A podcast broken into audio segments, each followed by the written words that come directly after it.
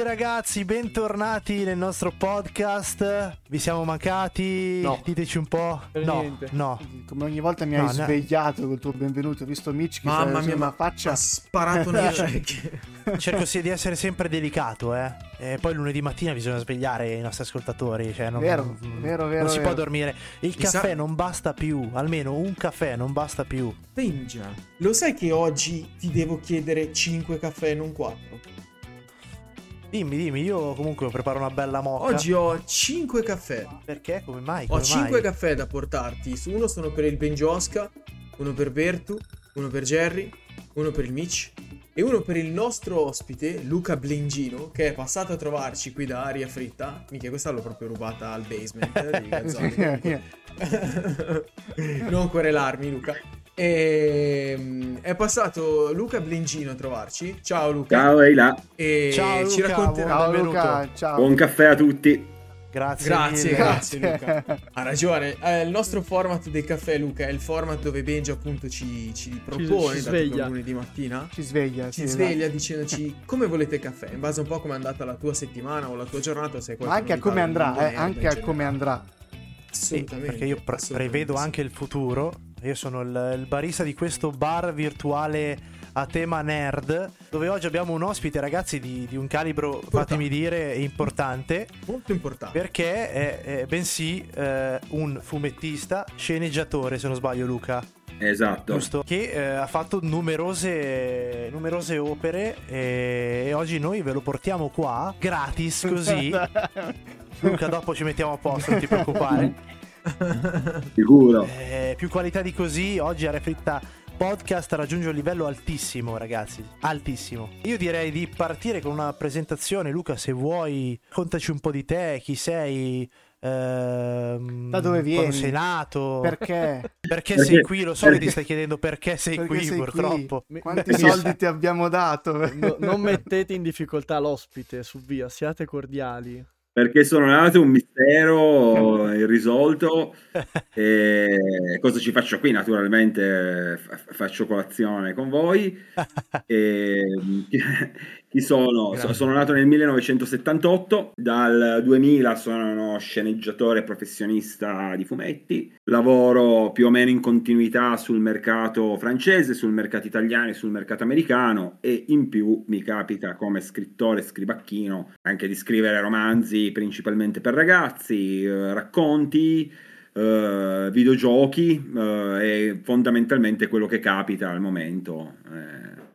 E questo è. Sono anche editor e anche agente per altri fumettisti, quindi faccio un po' di tutto. Fantastico, sei un po' un tuttofare che piace a noi. Tuttofare della scrittura. Sì, assolutamente. Io parto direttamente a farti una domanda che i nostri ascoltatori secondo me vorrebbero fartela, è che da dove hai tratto ispirazione, da dove è nata la tua passione per la scrittura? E a cosa ti ispiri per le tue opere? Hai una musa ispiratrice? Sì, ma anche soltanto le basi da cui magari prendi più. La passione è nata con la lettura. Mi sono sempre piaciuti i fumetti, li leggo fin da bambino, ai tempi miei, perché sono un vecchio boomer, quindi questo è, insomma, ho quasi 46 anni, e questi sono i tristi fatti. C'erano un sacchissimo di fumetti per bambini e per ragazzi, cosa che oggi non c'è quasi più purtroppo in Italia, e quindi non abbiamo più nuove generazioni di lettori. E la mia fondamentale musa ispiratrice sono le bollette da pagare, quindi è vero, fare fonte di ispirazione migliore. Ci sono le spese di tutti i giorni, le tasse, eccetera eccetera, il bollo della macchina. Però diciamo che questa è una cosa che ti piace fare comunque. Parecchio.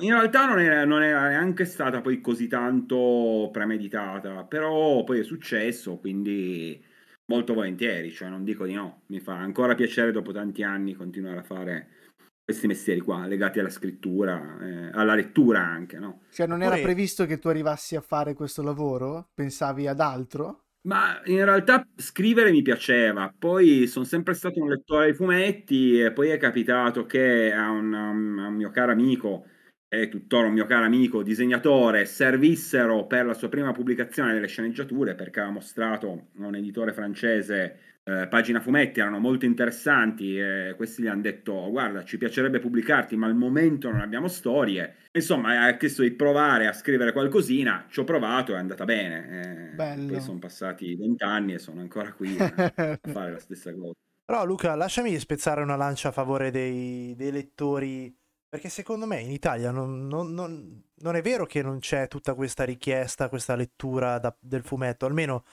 negli ultimi anni, diciamo a causa di tutti questi dell'influenza giapponese, che comunque ha preso tantissimo, perché poi andiamo a vedere lato Netflix, lato Prime, stanno tirando ultimamente fuori questi cartoni che arrivano dall'Oriente, diciamo a tema anime, non so, sicuramente li conosci.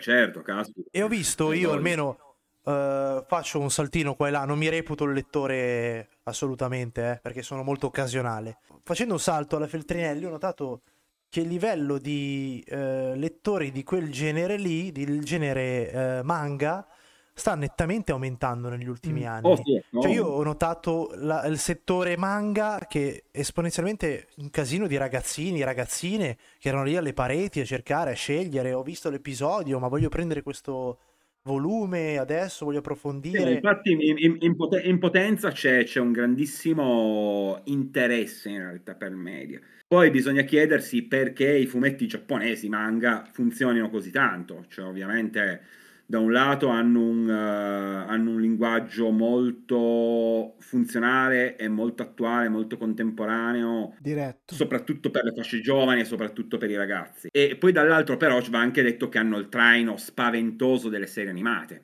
sì.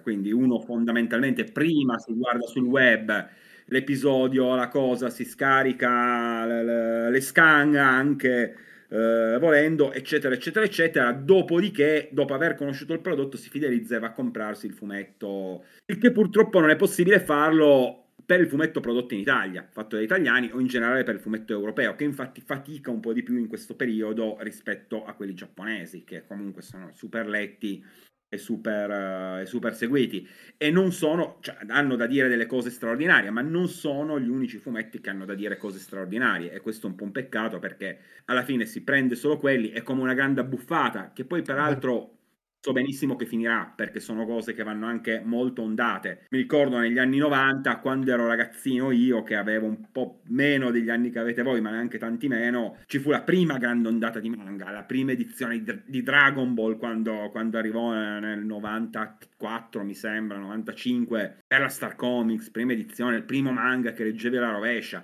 e lì proprio macinavano, ma i milioni di... Poi in realtà cosa ha portato al mercato nostrano e agli autori nostrani? Molto poco, e quindi è per quello che a me piace anche sempre dire, e sono un iper lettore di manga, leggo fumetti di tutti i paesi, di tutte le cose, mi viene sempre da dire, accanto al manga ci sono anche produzioni europee, occidentali, americane, che sono ugualmente appassionanti, interessanti, e vanno scoperte, vanno seguite, anche se non hanno il corrispettivo magari televisivo ancora, però magari ce l'avranno e quindi diventeranno super famose. Pensate a Walking Dead, no? Certo, esatto. Io stavo per dire Sandman che è stato riscoperto con fumetto in realtà molto vecchiotto, e che oggi effettivamente è difficile da un po' da seguire per come era fatta all'epoca, perché è un fumetto britannico, inglese degli anni 80, esatto. Quindi scritto benissimo, ma non proprio super agevole, soprattutto perché è abituato a linguaggi un pochetto più veloci, rapidi e decompressi come quelli del fumetto giapponese. Complesso anche da reperire, devo dire la verità. Sì, è roba da collezionista. Prima o poi lo ristamperanno, credo. Esatto, o se no posso consigliare a tutti la bellissima versione audio che è uscita per Audible. Ah, di Sandman? Proprio... Sì, esatto, c'è una versione molto 1-1 del fumetto, che è quindi letta, recitata, e anche qua butto un piccolo consiglio, in questo caso non di lettura ma di ascolto: se vi capita prendetelo, perché conserva tutto il fascino del fumetto originale, o quasi tutto, però appunto è fatto in chiave più moderna, è fruibile anche per il pubblico di oggi. Doppiatori straordinari, cast fighissimo, iper ben lavorato, con un ritmo proprio figo, quindi... sì, bella, la serie TV è andata, almeno a me è piaciuta tantissimo. È andata super bene, giustamente. Sì, poi tutte... Vabbè, ragazzi, poi Game è fantastico, cioè tutto quello che ha scritto per me... Anche la cosa fatta più svogliata con la mano sinistra che ha scritto lui è comunque fighissima, quindi è vero, stiamo parlando di un maestro letterario del Novecento e di questo nuovo secolo, quindi... È vero, io sono rimasto, perché io ho un fratello coetaneo tuo e quindi tante cose le ho prese da lui, tra cui un film che mi ha lasciato... senza parole, che fu allora John Constantine con Keanu Reeves sì. E quindi da lì poi iniziai a leggere il fumetto di Constantine che mio fratello aveva, quindi da lì poi mi si aprì un mondo devastante. È il Blazer, esatto, il Blazer, sì. Poi la saga Abitudini Pericolose, che era quella scritta da Garth Ennis, bellissima, fuori di testa, fantastica anche quella, proprio sì, tanta roba. Ah, Luca, mi permetto di dire anche, perché anch'io ho diversi fumetti a casa e io ho i Dylan Dog, ho visto come nell'arco degli anni il prezzo sia raddoppiato praticamente. Forse può essere che anche il costo sia uno scoglio per provare nuovi generi, nuove cose. È un'idea che ho io. No, è un'idea assolutamente corretta. Il problema qual è? È che mediamente... È la filiera. Certo. Anche questo è che noi culturalmente in Italia siamo sempre stati abituati a pagare i fumetti meno della carta igienica. Poco. E questo il fatto è perché una confezione di carta igienica oggi come oggi costa veramente come un fumetto e siamo a quella stregua lì. Voi contate che per 5 euro adesso voi potete portarvi comprando un albo Bonelli 4,90 uscita media, sì, degli albi Bonelli o Bonelli lì. Vi portate a casa 90 pagine di fumetto scritte e disegnate, quindi c'è lo stipendio, il compenso dello scrittore, il compenso del disegnatore che magari ci ha lavorato su quella roba lì per 2 anni e mezzo, 3 anni, perché comunque il tempo di lavorazione a seconda della velocità può anche arrivare a quei tempi lì. Cavolo. Voi ve lo portate a casa a 5 euro, contate che i fumetti americani quando escono negli Stati Uniti costano sui $3-4 per avere 20 pagine di fumetto, perché sono proprio gli albetti piccolini come quello che ci hai fatto vedere prima di quello della Vertigo, sì. Con veramente un numero ridicolo di pagine. In Francia escono albi da 54 o 62 pagine a colori e costano 16-17 euro l'uno. Wow, veramente? Però sono quindi a colori. È tanta roba. E sono a colori, esattamente. Però il prezzo del colore poi incide, ma è proprio una questione culturale. È che una volta in Italia si vendevano tantissimi fumetti. Gli editori potevano tenere dei prezzi molto bassi perché tanto vendevano centinaia di migliaia di copie, se non milioni di copie, e quindi comunque rientravano delle spese. Adesso che sono calati un po' i lettori, anzi sono calati anche abbastanza, se diciamo si sono dimezzati più o meno, il prezzo per forza deve salire per compensare, se no il modello economico non può più reggere. Però in realtà noi in Italia abbiamo ottimi fumetti prodotti qua e tendenzialmente a buon mercato, se poi vai a vedere la globalità del mercato. È ovvio che in questo il manga, di nuovo, che è un prodotto di importazione, quindi tu devi comprare la licenza e poi lo produci qua, tra l'altro in formato piccolino, lo metti a un prezzo abbastanza basso e quindi sei concorrenzialmente più efficace. Quindi anche quello è uno dei motivi per cui i manga spopolano, perché il ragazzino che magari non c'ha tanti soldini in tasca, con quelli si prende ancora più pagine dell'albo bonelliano, è una lettura più lunga, ti tiene più incollato e cosa. Però tenete conto che l'autore non è pagato qua in Italia, è pagato dai suoi editori giapponesi che poi rivendono i diritti a un editore italiano per ristamparli, e quindi effettivamente sì, è più facile tenere un prezzo basso e alla fine con un numero molto molto alto di pagine, perché tanco non mi ricordo quante, ma sono spessi comunque, sono dei bei volumetti ciccioni e lo sapete tutti e li conosciamo tutti. No, sono tanti, sono d'accordo. Ho qua il numero 3 dell'86, costo 1800 lire, che va bene, inflazione, va bene tutto, ma 1800 lire penso che fosse il costo di una mela, non so. Forse un pacchetto di sigarette. Lo so, il problema è che adesso una mela più o meno costa 5 euro. Esatto. Quindi E quindi comunque, cioè, non dico che pareggiato, ma quasi. Poi ragazzi, contate anche che il prezzo della carta negli ultimi anni, cioè, il grosso problema che adesso hanno tutti gli editori al mondo è il prezzo della carta. È vero, è proprio esploso in un modo. Una grossa botta l'ha presa con le app, che adesso è pieno di applicazioni che divulgano scannerizzate di fumetti, ma di tutti i tipi, eh? Ah, sì, ma poi ripeto, la scan non è detto che sia un male, perché può anche creare per una piccola parte degli autori quel genere di hype che poi dici mi affeziono talmente, ok, leggo le scan perché lo voglio subito, esatto. Mi arriva immediatamente, ce l'ho, lo voglio, la scimmia, voglio sapere come va avanti, no? Molto incalzante come i nostri manga preferiti.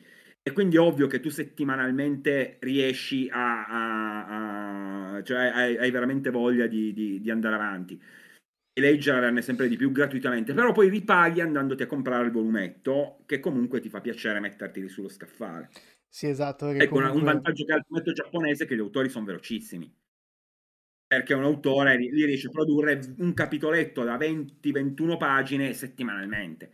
Riesce a farlo, primo perché sono giapponesi, quindi hanno un'etica del lavoro per il quale stanno rincatenati finché muoiono fisicamente, e qualcuno tipo buon'anima di Kentaro Miura, quello di Berserk, veramente schiantato di super lavoro, come schiantano i poveri giapponesi per quello, però sono fatti così, primo, e secondo perché comunque si strutturano in modo da avere uno studio.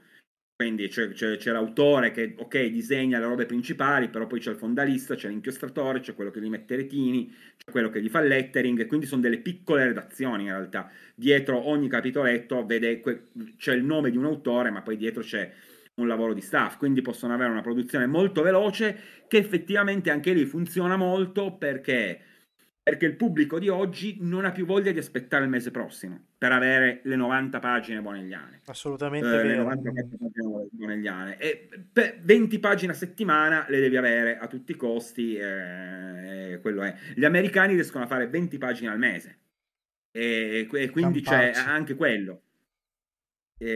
Forse ci vorrebbe un po' di concetto di, tra virgolette, slow comics. Sì. Slow food, fast food. Riabbassare un po' tutto, si riabituino anche un po' alle attese un po' più lunghe, che capiscono che il lavoro che c'è dietro è verissimo. È un lavoro lungo, deve essere apprezzato un po' di più, anche perché ne deriverebbe un prodotto migliore. Penso che comunque poi sia tutto figlio della frenesia che ormai ci dà l'internet in qualsiasi campo. Un po' sì, internet ti rende bulimico, vedi una roba, la guardi tutta finché ti piace, poi no, mi sono stufato, via, passiamo un'altra. L'abitudine di avere tutto subito. Così. Il fumetto è un media lento. Io ci sono alcuni fumetti che per finirli ci ho messo. Il fumetto che ho chiuso adesso, che uscirà a gennaio per un grosso editore francese, sono quasi 7 anni di lavoro dietro, per 80 pagine di fumetto. Wow. È una roba che è assolutamente impeccabile, perché proprio è venuta benissimo sotto tutti i punti di vista, dipinta, cioè proprio fatta bene, cioè un piccolo libro d'arte dal punto di vista grafico. Spero che la storia sia all'altezza della bellezza dei disegni, e però sono stati quasi 7 anni di lavoro. 7 anni, ma ti va? Puoi raccontarci qualcosa? È una cosa inedita, non si può sapere. Niente. Uscirà tra poco per una casa editrice francese che si chiama Glénat. Mm-hmm. Ed è un legal thriller ambientato nell'antica Roma. Il protagonista è un avvocato, e quindi fondamentalmente una specie di Perry Mason nell'antica Roma, dove lui viene invischiato in un giallo molto bizzarro, molto particolare. C'è un omicidio, e da lì il nostro protagonista indagherà per raccogliere le prove, per scagionare il presunto colpevole, che poi si scoprirà non essere colpevole, che è il suo assistito, e uscirà a fine gennaio, penso che verrà pubblicizzato. Questo in Francia, poi ragionevolmente prima o poi qualcuno comprerà anche i diritti per la versione italiana. Però è stato un lavoro molto lungo, poi non tutti i fumetti ci metti tutto quel tempo a farlo, però comunque sono media lenti, c'è un media lento. È molto più lento fare un fumetto che scrivere un romanzo, che mettere in piedi una serie televisiva, che fare un film. Un film, se ci pensate, sì, magari una gestazione anche lunghissima, lo riscrivono 50 volte, però poi quando inizi le riprese durano poche settimane, in quelle poche settimane fai tutto, giri, monti e poi esci subito in sala. ma è un lavoro costante, paziente, lento, quindi a meno di non essere proprio strutturati come i giapponesi è proprio difficile tenere un ritmo produttivo enorme. Oppure l'alternativa è far robe bruttissime e quindi però quelle uno se le risparmia anche volentieri. Però è vero, io ho notato, ad esempio, io sono un po' fuori dai manga, mi sto avvicinando ultimamente perché Benji e Mitch li seguono tantissimo, ma ad esempio quello di One Piece di Eiichiro Oda, giusto? Certo, no. Sì. Cioè lui ha un rapporto con i suoi follower, diciamo, i suoi lettori, che è morboso, cioè lui anche attraverso i suoi social risponde, dice cosa sta facendo. Ah sì, ho iniziato a scrivere l'albo che uscirà venerdì, sto minchio strano, stiamo facendo, ecco è uscito, scusate stasera ero fuori a cena, non ho disegnato, lo faccio domani, c'è una roba pazzesca. Ma questo, che... questo è anche molto giapponese, cioè sì. Un occidentale, un non giapponese, gli chiedessero dei ritmi di lavoro così, ambito artistico giustamente ti manda a quel paese, no?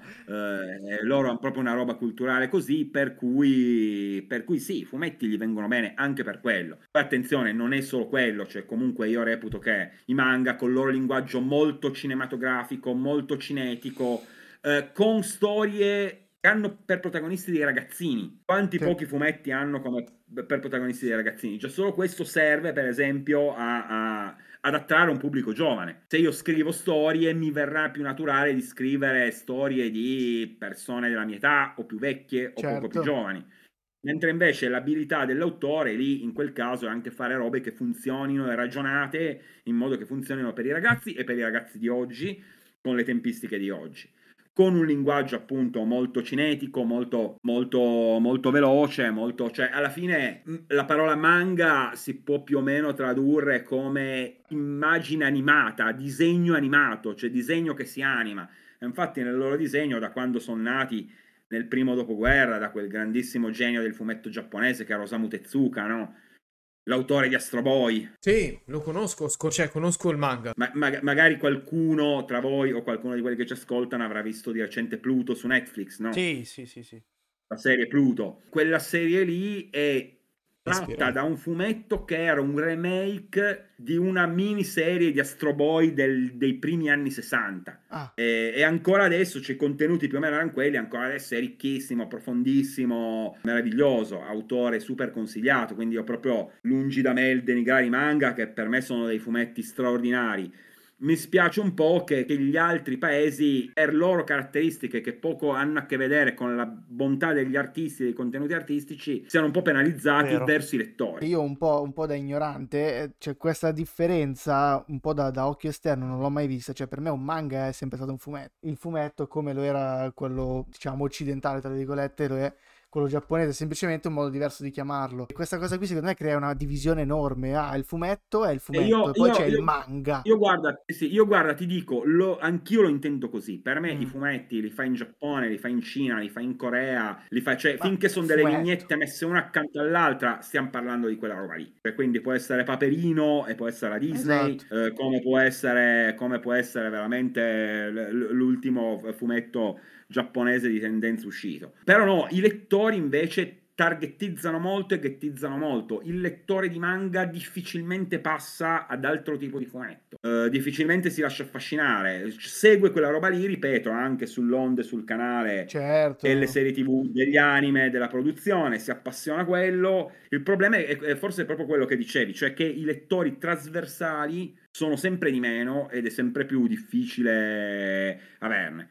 Quindi o segui un filone o segui l'altra cosa, mentre invece la cosa bella secondo me è proprio arricchirsi conoscendo linguaggi, stili grafici, stili di disegno che cambiano da paese a paese, da periodo storico a periodo storico, super anche d'accordo. Perché appunto va il manga contemporaneo, la roba storica non la conosce più nessuno, e quindi è sempre tutto un po' un restare nel presente e andare alla ricerca, anche giustamente per carità, della roba più abbondante, dispendiosa, veloce, fruibile e agevole. Ma stavo appunto dicendo, Jerry, forse manca un po' la cultura del fumetto.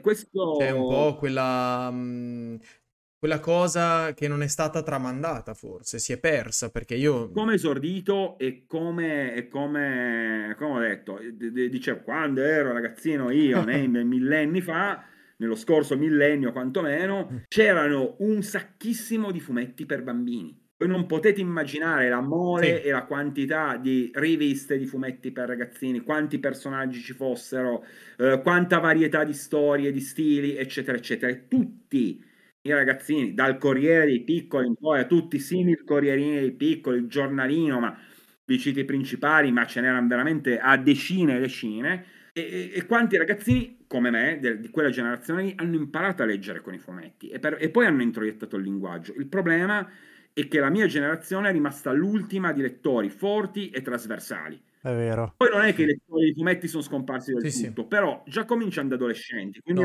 si sono evoluti semplicemente in videogiochi, lasciamelo dire. Ragazzini... c'è il linguaggio dei videogiochi, c'è il linguaggio dei videogiochi che sicuramente è un'altra videogiochi forma che serie TV, cioè... no, la nostra generazione è videogiochi forse, ma quella dopo di noi invece è tutta sulle serie TV, se il video non se ne perdono. È un linguaggio di tutto rispetto. A me capita anche di scrivere per i videogiochi, quindi non sarò mai di uno di quei vecchi, cioè mi danno lo stipendio pure i videogame, e non sarò mai uno di quei vecchi barbosi che dicono oh no, i videogiochi brutti hanno rimpiazzato i fumetti che erano tanto belli. Sono fighissimi tutti e due, in realtà sono due media molto diversi per un sacco di motivi, però un po' un peccato che anche lì il fumetto sia andato a perdere, ma perché, ripeto, non c'è più quella roba lì qua in Italia del fumetto per bambini. Quindi se tu ti devi approcciare a quel media lì a 14-15 anni è già più difficile. Un adulto che legge i fumetti e che comincia a leggere i fumetti è proprio una rarità. Un ventenne che da zero si compra un fumetto e inizia a leggerlo, proprio come linguaggio ti viene difficile, viene complicato. Io tutti i lettori di fumetti che conosco, quando ho iniziato a leggere da piccolo.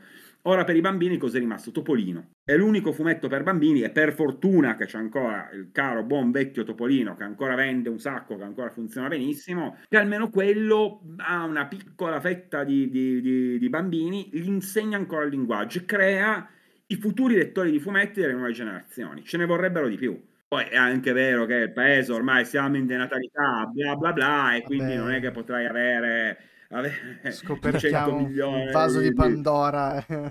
No, è assolutamente vero, però se ci vai a pensare caso per caso, cioè vabbè, io ovviamente da piccolino ho iniziato a leggere Dylan Dog perché ero piccolino, che fa ridere dire che ho iniziato da piccolino a leggere Dylan Dog, però quello c'era in casa, quindi quello leggevo.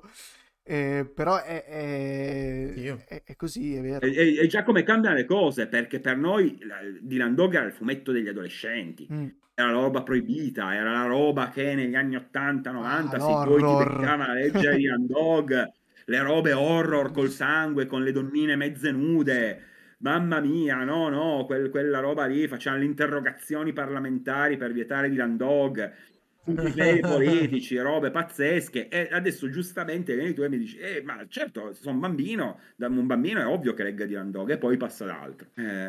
È cambiato molto. Noi invece di contro, quando eravamo alle scuole elementari, avevamo le flotte di genitori che ci dovevano vietare o no GTA San Andreas perché era un linguaggio quello siamo però insomma, si può rispecchiare tutto in ogni... a livello di videogame c'era Pac-Man. Super Mario 1 che era un pixel che saltava su altri pixel e quindi non c'era il problema perché tanti vecchi non la capivano sta roba e quindi comunque non la potevano vietare. Sì, no, tornando ai videogiochi, il mio primo videogioco è stato Resident Evil, ora che ci penso, per la Play 1 che era tutto a quadrati, quindi era difficile trovare dell'horror, però comunque sì, rispetto a Pac-Man sicuramente era di una caratura diversa. E già noi consideravamo Resident Evil una roba di una raffinatezza tecnica, andatevi a vedere. Il primo videogioco horror in 3D, cioè Alone in the Dark, andatevelo a cercare. Lo stavo per dire perché io grazie a mio fratello tuo coetaneo, io avevo Alone in the Dark, io avevo Alone in the Dark in floppy disk e lo giocavo con mio fratello. Era un 3D fintissimo perché i fondali erano disegnati, esatto. E il protagonista era sto ammasso di poligoni che con un po' di fantasia potevi... Già mi sembrava una cosa allucinante, perché il problema è che io, essendo secondo figlio nato molto tardi dal primo fratello, io ho dovuto riciclare per forza tutto quello che usò mio fratello, quindi praticamente io ho riciclato tutto quello che arrivava dagli anni 90. Ma questo secondo me ti dà quella patina un po' da retrocultura che alla fine puoi sfoggiare, fare pure il figo, esatto, con quelli della tua età e gli bazzecole. Certe io cose le riesco ad apprezzare, cioè io Alone in the Dark, che arrivava a un certo punto ti diceva inserisci floppy disk 2 e andavo a cercare il numero 2 da mettere dentro, poi no, inserisci il 4 e andavi a cercare. Insomma, bello, con il caricamento e già mi sembrava bellissimo. All'epoca era un prodigio, c'era considerato, c'erano le riviste dell'epoca che si interrogavano: ma è possibile che una macchina possa spingersi a tanto? Quindi mi lascia immaginare quello che è venuto dopo. Avessimo avuto all'epoca la macchina del tempo per vedere i videogiochi come erano 20 anni dopo, ci esplodeva la testa a tutti quanti, giustamente. Vedete proprio i titoli: non potrà mai esserci un videogioco più figo a livello di grafiche, più evoluto di questo. Parlando a proposito di videogiochi nuovi, non so se avete visto, è uscito The Day Before, ma ha già fallito. Se volete. Cos'è The Day Before? È già morto? Perfetto. Stavo andando a guardare il trailer. Era una sorta di survival horror.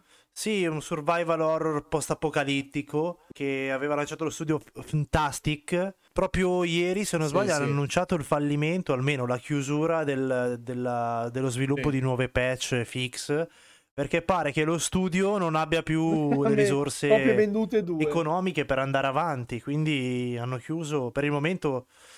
Sono molto è vero, questo perché adesso creare quei videogiochi di quel tipo lì, quindi un conto sono gli indie, quindi da una parte il mercato dell'indie che è vastissimo e lì sei una goccia nel mare ed è un po' un ternallotto, però quantomeno riesci a farli in gruppi di lavoro contenuti. Queste mega produzioni oggi sono molto in bilico perché da un lato i soldi non ci stanno più gli sgay per nessuno e quindi il rischio di fallimento è sempre dietro l'angolo, e dall'altro cosa c'è? C'è il fatto che siamo un po' all'alba di questa faccenda dell'intelligenza artificiale generativa, che ragionevolmente, ma già se ci sono già degli studi di settore in questa cosa, ragionevolmente è previsto che nell'arco di non tanto, ma di 5-6 anni, tu con un investimento economico e un gruppo di lavoro ridotto di 10 volte riuscirai a fare le robe che oggi invece vengono fatte spendendo milioni e magari facendo lavorare 200-300 persone sullo stesso progetto. Mentre invece grazie a lei potrai istruirla, spiegargli, fare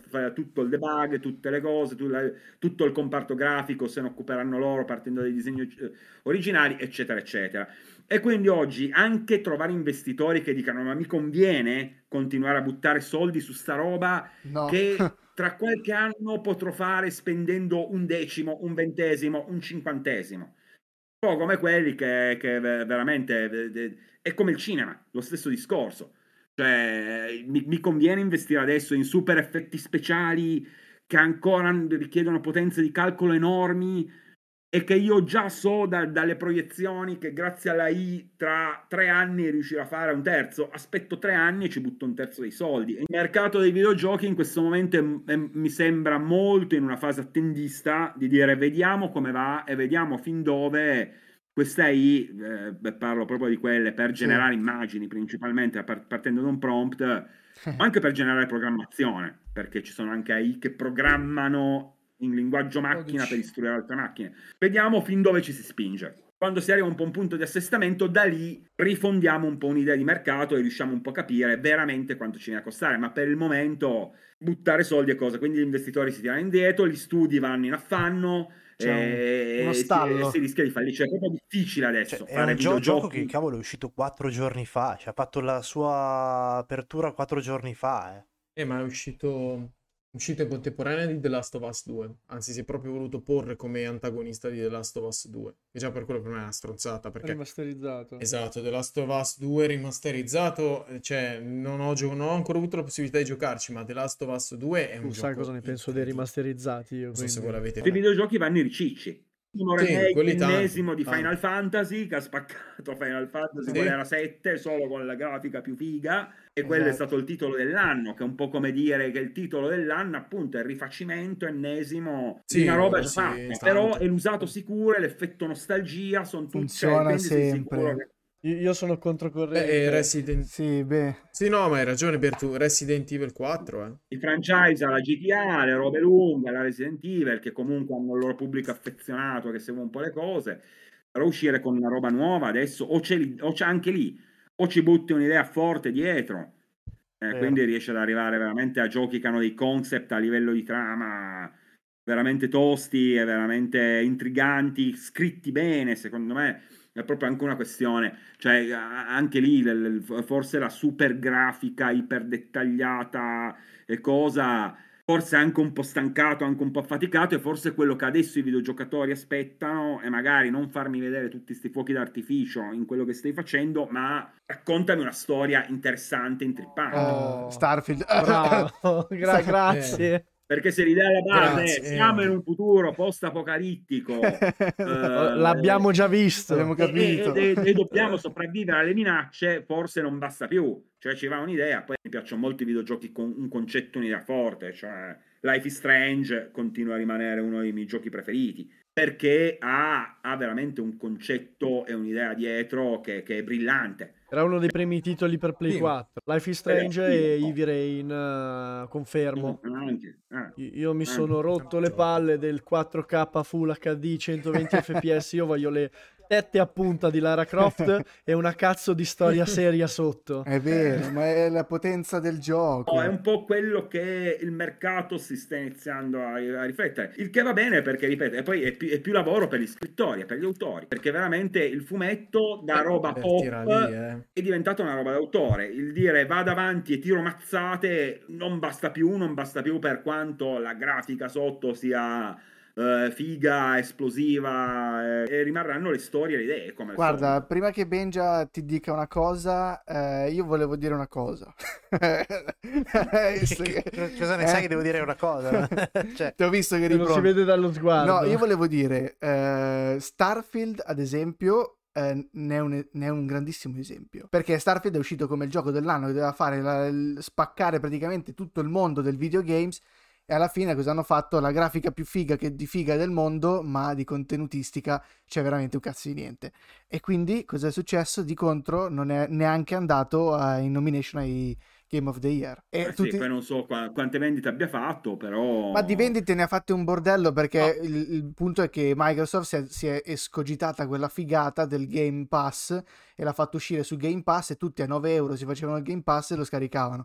Hanno fatto il post dopo una settimana con 6 milioni di download, però grazie al cazzo, cioè è come se metti un fumetto gratis e poi te la meni che hanno fatto 1 milione di download dopo una settimana. Copie stampate. Ci sta. E appunto il Game of the Year ha vinto. E ci è andato... Che ha vinto? Baldur's Gate, ci è andato Resident Evil 4. Baldur's Gate ci ha vinto, è diventato GOTY. Game of the Year, Baldur's Gate. Luca, ti faccio una domanda che ho fatto anche altri due ragazzi che fanno i fumettisti loro, Amare Zoe, che salutiamo. Io gli avevo chiesto loro, tu ovviamente sei uno sceneggiatore, però lavori con i fumettisti, quindi conosci la categoria da vicino. Essere la capacità di disegnare è un'arte, cioè una dote data dalla divina provvidenza, o figlia dell'allenamento? No, è tutta figlia dell'allenamento. Con la tua esperienza. È tutta figlia dell'allenamento. Tu dici che sicuramente magari, cioè tu dici, io penso che magari c'è una predisposizione genetica, però tu dici che per diventare disegnatori anche chi come me è veramente scarso a disegnare, perché io sono scarsissimo, potrei diventare un disegnatore se veramente mi applicassi e mi allenassi in maniera costante. Se tu ti metti a disegnare oggi e non fai che disegnare per i prossimi 10 anni, diventi un disegnatore da paura, e questo è. Però attenzione, fare fumetti più che disegnare bene, perché quello è un mestiere da illustratori, vuol dire raccontare bene tramite le immagini. Poi uno può anche essere un disegnatore sghembo o così, però devi saper raccontare bene. Prendete il fumetto dell'Attacco dei Titani. Primi episodi particolarmente, cioè l'autore aveva non la manina azzoppata, di più, perché davvero faceva i personaggi tutti sghembi, erano proprio disegnati male. però era talmente ben raccontato a livello di scelta delle inquadrature, di ritmo, di costruzione della pagina, eccetera, e l'idea era così malata, intrigante, forte, potente, interessante. Un fantasy dove le città sono chiuse e arrivano i giganti cannibali che si mangiano le persone come i popcorn, cullandoli sotto i loro molari con gli close up sui denti che triturano le povere vittime innocenti, cioè bellissimo. Wow, tanta roba. E a quel punto il disegno passa un po' in secondo piano, quindi io soprattutto ai giovani autori dico ok, sì, fate la scuola, fate i corsi, imparate a disegnare l'anatomia, imparate a disegnare la prospettiva, se no non andrete tanto lontano, ma ricordatevi sempre che quella roba lì ha a che fare molto con l'illustrazione, il fumetto è ancora un'altra cosa, cioè vuol dire raccontare accostando due immagini o più immagini una accanto all'altra e poi lasciando che il cervello del lettore si faccia il film da solo e colleghi quelle immagini una con l'altra. Poi penso che il fumetto vincente sia quello lì dove tu riesci a captare la personalità dell'autore, appunto, che è distinta proprio dai suoi disegni, cioè tu sai che è Luca a disegnare, esatto, perché riconosci i suoi disegni, capito?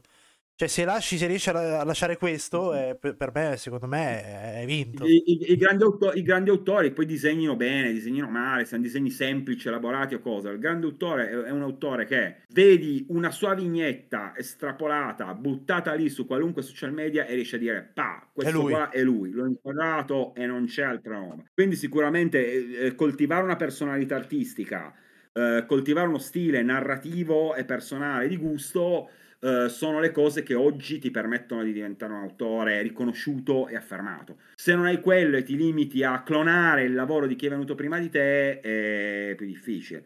E ovviamente sì, ci va tanto allenamento, tanta ricerca anche interiore, perché poi ognuno ha il proprio stile, solo che tanti non riescono a tirarlo fuori.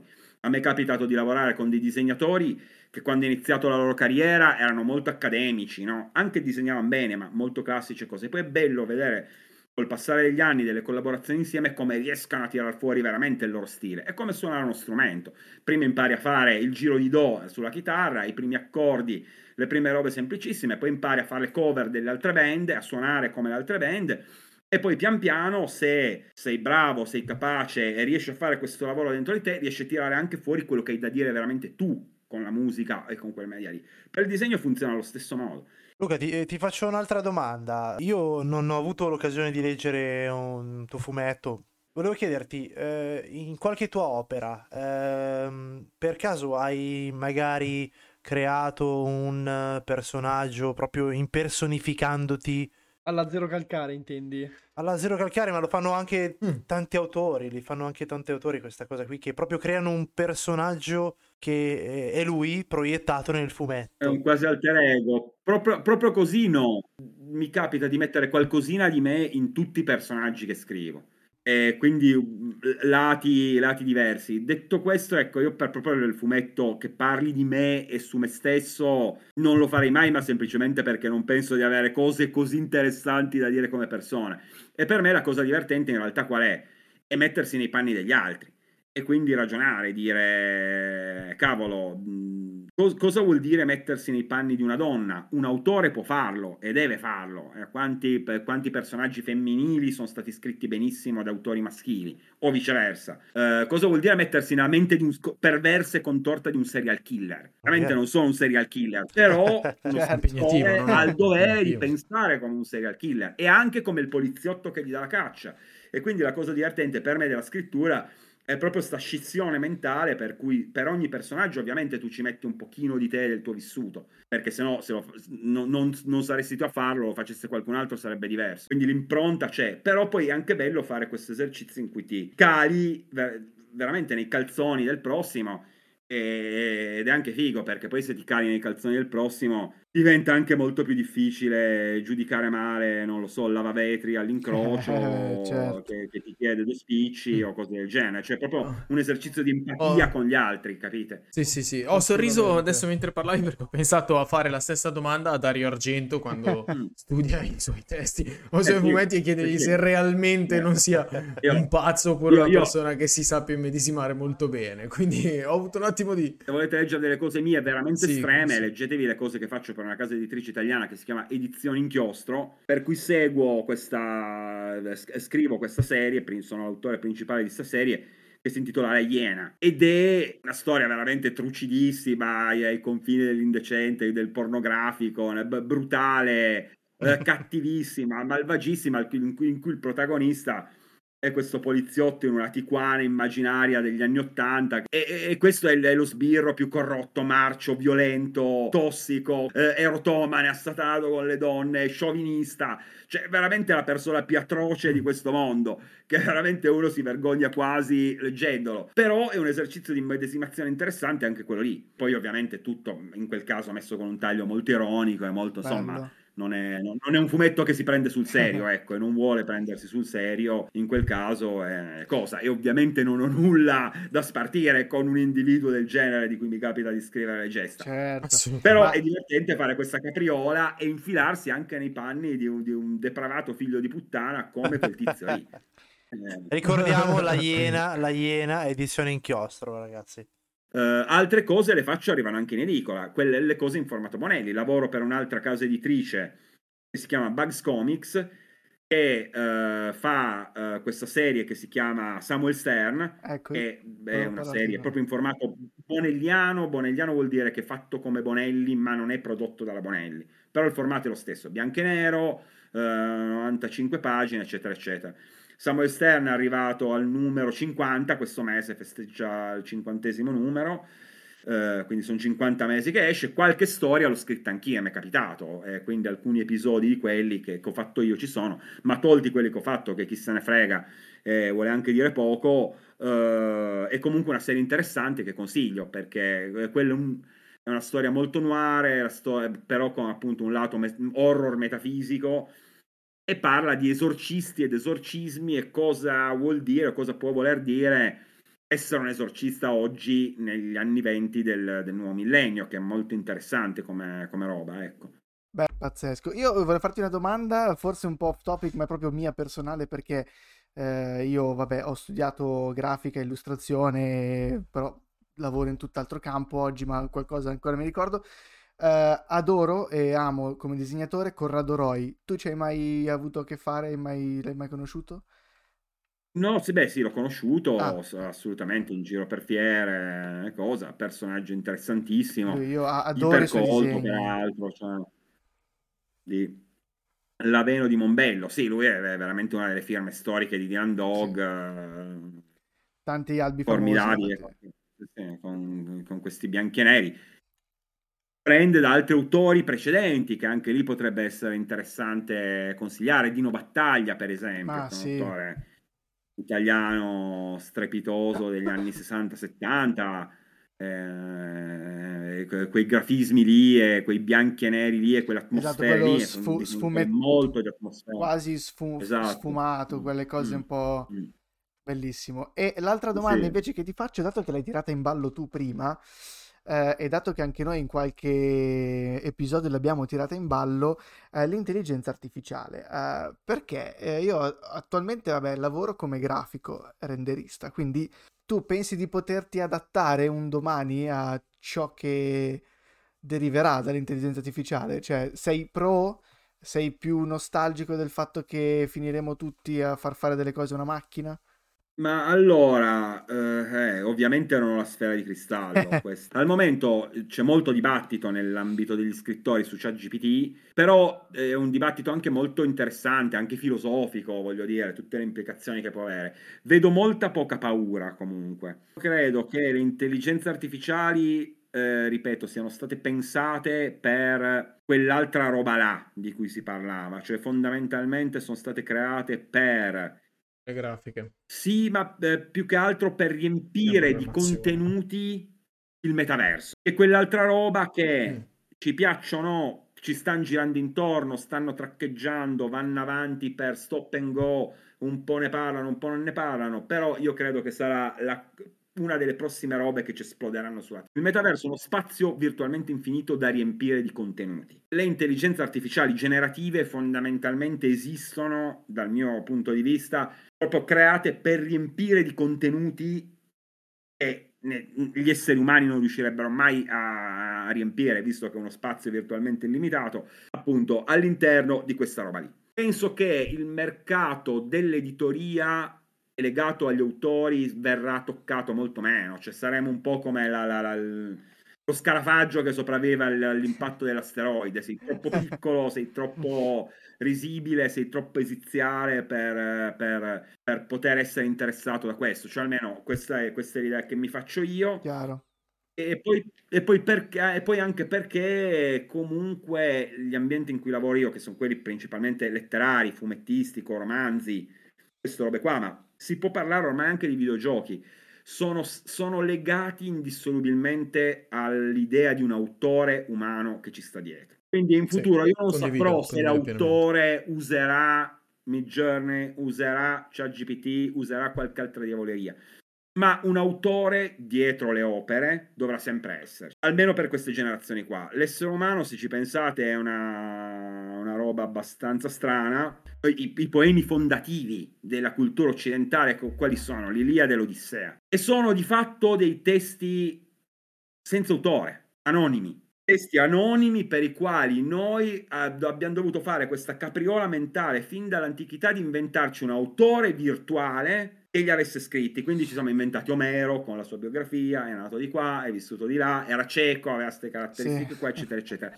perché l'idea di una roba che anche la 104 gli abbiamo dato, l'idea di una roba non scritta da nessuno ci stava, cioè la trovavamo talmente fastidiosa e talmente distante da noi da costringerci a inventare un autore addirittura. E quindi io credo che almeno nel prossimo futuro fatte di fatto da nessuno non saranno accettate. Sì, poi ci sarà il primo fumetto scritto dalla I, il primo romanzo scritto dalla I, per l'effetto wow e per la roba faranno, aspettiamo solo il momento. Però nella media io credo che alla fine avremo sempre bisogno di un autore in carne e ossa, vivo o morto, con cui dialogare, qualcuno di cui innamorarci se ci piace come scrive, qualcuno da seguire come i fanboy proprio sfegatati, qualcuno con cui incazzarsi se quella roba lì che ha fatto invece non ci piace e ci dà fastidio e quindi no, rinnego tutto, eccetera. Cioè, abbiamo proprio un rapporto talmente umano e viscerale da lettori con un ipotetico autore che sta dall'altra parte, che magari non incontreremo mai, che magari è morto 2 secoli fa, però di quella figura lì avremo bisogno. Quindi per il resto, quindi tendenzialmente continuerò a considerare degli strumenti utilissimi che sicuramente stravolgeranno un po' il mondo dell'editoria, un po' tanto meno, ci saranno editori che lo useranno, altri che non lo useranno, altri che rifiuteranno a priori, lettori che rifiuteranno a prescindere le cose fatte con la I, altri che magari si faranno intrigare, lì sarà tutto possibile. Però secondo me non è una roba che andrà a togliere veramente lavoro a nessuno in quello che facciamo noi, cioè raccontare storie. E in più aggiungo, la nostra fame di autori è talmente tanta che cominciamo a interessarci, a seguire, forse voi non ce l'avete tanto la percezione perché siete più giovani, ma cominciamo a seguire gli autori anche in quei media in cui una volta dell'autore non ce ne fregava niente. Perché quando io ero ragazzino e guardavo le serie TV dell'epoca, e uno si guardava Happy Days, ma chi se ne fregava del nome dell'autore di Happy Days, di conoscerlo, sapere se aveva fatto altro o meno. Idem per i videogiochi. Adesso noi andiamo a cercare l'ultimo videogioco di Kojima, andiamo a cercare l'ultima serie anime di anno. Ah, questo gioco è di Blizzard, quelli di World of Warcraft, allora lo gioco. Esatto. Ma Jerry, stando nel cinema, pensa soltanto, questo l'ha fatto Tarantino. Tarantino ha fatto 9 film, se non ricordo male. Ne ha fatti chissà quanti. Ha detto che ne fa 10 nella sua carriera, quindi e finisce. Eppure tutti, Tarantino, e io sono uno di quelli che il film l'ha fatto Tarantino, lo guardo, poi mi chiedo che cosa ha fatto, però già che l'ha fatto io lo vado a guardare. Quindi ci sarà sempre più forse l'autore singolo che concepisce una roba, poi la dà in pasta alla macchina che l'elabora, quello sì, però l'autore rimarrà e rimarranno le storie, e una storia senza un autore la vedo difficile ora come ora. Poi magari le nuove generazioni, per le nuove generazioni si metteranno davanti al computer e diranno: caro algoritmo, tu mi conosci perché tanti tutti i miei dati, stasera voglio sentire un horror che faccia paura a me, e l'algoritmo ti racconterà l'horror che fa paura a te, e magari finirà così. Però forse non sarà come è stata la rivoluzione industriale della macchina. L'artigianato ha preso più valore, quindi il lavoro manuale, l'artigianato è un lavoro d'élite, un po' è scomparso, chi lo fa ancora è d'élite, perché una scarpa fatta a mano 150 anni fa era una scarpa adesso è una scarpa che ti costa magari anche 1.000 euro, Ah sì, certo. E poi c'è la produzione generica. Io penso che l'IA andrà verso quella direzione, cioè ci sarà il contenuto d'autore, che rimarrà sempre contenuto d'autore, poi il contenuto generico, come diceva Berto, una stronzata che si fa già, verrà prodotta ancora più in serie. Sì, però alla fine, io penso per esempio penso alle illustrazioni, penso esatto. all'immagine, alle foto sulle riviste, no? Esatto. Al coding, al coding. Pensa tutta la dobbiamo parte fare uscire coding, una pubblicità in 2 giorni. Ah, fammi la foto di una modella. La pubblicità, robe qua che non... Sempre bello vedere come chi è dentro questo mondo abbia un punto di vista comunque diverso. Cioè, ognuno giustamente vede il mondo a modo suo, no? Ed è bello perché Anwar e Zoe hanno detto cose simili, ma in chiave loro. Adesso Luca ce ne ha portata un'altra. Veramente è stata una grandissima conversazione, Luca, ti ringrazio veramente tanto perché è molto piacevole ascoltare, soprattutto Anwar e Zoa sono nostri coetanei, quindi non hanno preso il treno, diciamo, dei fumetti degli anni 80, tu invece sei arrivato da un pochino più lontano, ma anche l'esperienza da tutta un'altra punto di vista. Ci hai portato una storia più che ventennale all'interno del fumetto, loro per una questione proprio anagrafica hanno un'esperienza che sarà al massimo decennale, è stato veramente bellissimo. Io invece molto penso che non ci sia stata una puntata che ha raggiunto questo livello culturale come oggi. È vero. Ringraziamo Luca per questo. Veramente non sei stato per niente noioso, anzi ci ha intrattenuto e penso che diranno così anche i nostri ascoltatori, perché è stato veramente un piacere sentirti. Grazie Luca. Grazie a tutti quelli che ascoltano gli anziani. Io avrei ancora talmente tante domande da farti che non posso non chiedertelo se un domani c'hai voglia di ritornare a fare un'altra puntata. Quando volete. Cioè, se ci prepariamo su qualche argomento bello, io vorrei portare avanti queste discussioni perché sono mega entusiasmanti. Magari discutiamo anche delle tue opere, Luca, o dei tuoi giochi, se riusciamo anche a giocare qualche gioco. No, ma io ho già visto, sto già addocchiando tanti tuoi lavori che sono interessatissimo perché non li conoscevo, mi dispiace per la mia ignoranza. Però non è un problema. Quindi sono super interessato ad acquistare qualche tuo lavoro perché sono straappassionato. Io mi levo la maschera, Luca, ma penso l'abbia capito dal mio silenzio.